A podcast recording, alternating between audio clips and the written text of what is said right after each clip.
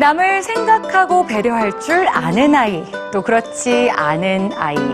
이런 성향적인 차이는 태어날 때부터 지니게 됐을까요? 아니면 환경적인 걸까요? 오늘 뉴스지에선 우리 아기들의 이타심에 관한 연구 결과들을 소개해 드립니다. 이타심은 태어날 때부터 갖고 있는 본성일까요?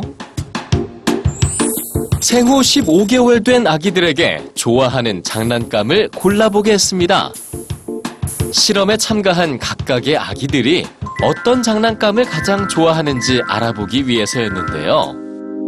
아기들의 취향을 확인한 연구자는 이번엔 아기들에게 장난감을 달라고 합니다. 자, 15개월 된 아기들은 남에게 선뜻 장난감을 건네줬을까요? 3분의 1에 해당하는 아기가 건넨 건 자신이 가장 좋아하는 장난감이었습니다. 또 다른 3분의 1은 가장 좋아하는 장난감을 빼고 별로 좋아하지 않는 장난감을 건넸죠. 그리고 나머지 3분의 1은 아무것도 주지 않았습니다. 이렇듯 생애의 초기 단계에서부터 이타심이나 이기심은 뚜렷한 차이가 납니다. 그런데 아기들의 마음속에 숨겨진 이 이타심은 생각보다 쉽게 끄집어낼 수 있습니다. 만 1세에서 만 2세 사이의 아기들을 두 그룹으로 나눴습니다.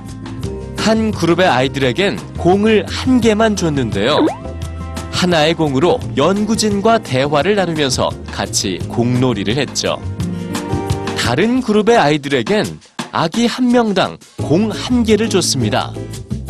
아기들은 연구진과 상호작용 없이 혼자 공을 갖고 놀았습니다.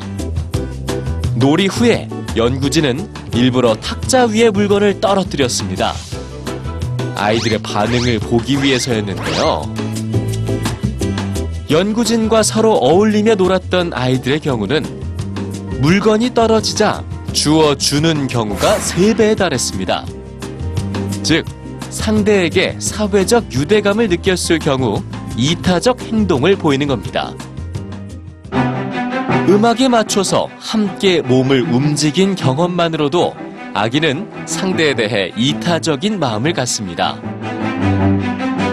생후 14개월 된 아기 69명을 대상으로 진행된 연구에 따르면 아기를 안고 음악의 분위기와 리듬에 맞춰서 몸을 움직였을 때와 아기를 안고 박자를 무시한 채 몸을 움직였을 때 아기들이 발휘하는 이타심에선 큰 차이가 났습니다. 아기 옆에서 일부러 펜을 떨어뜨리자 연구진과 음악에 맞춰서 조화롭게 몸을 움직였던 아기들이 더 많이 펜을 집어서 건네줬습니다.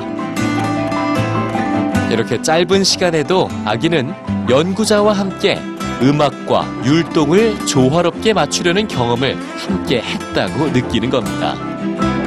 그리고 함께 했다는 경험만으로도 상대에 대한 아기의 이타심이 자극이 된다는 거죠. 아이 속에 숨겨진 이타심을 끄집어내는 건 결국 세상과의 좋은 상호작용이라는 얘기입니다.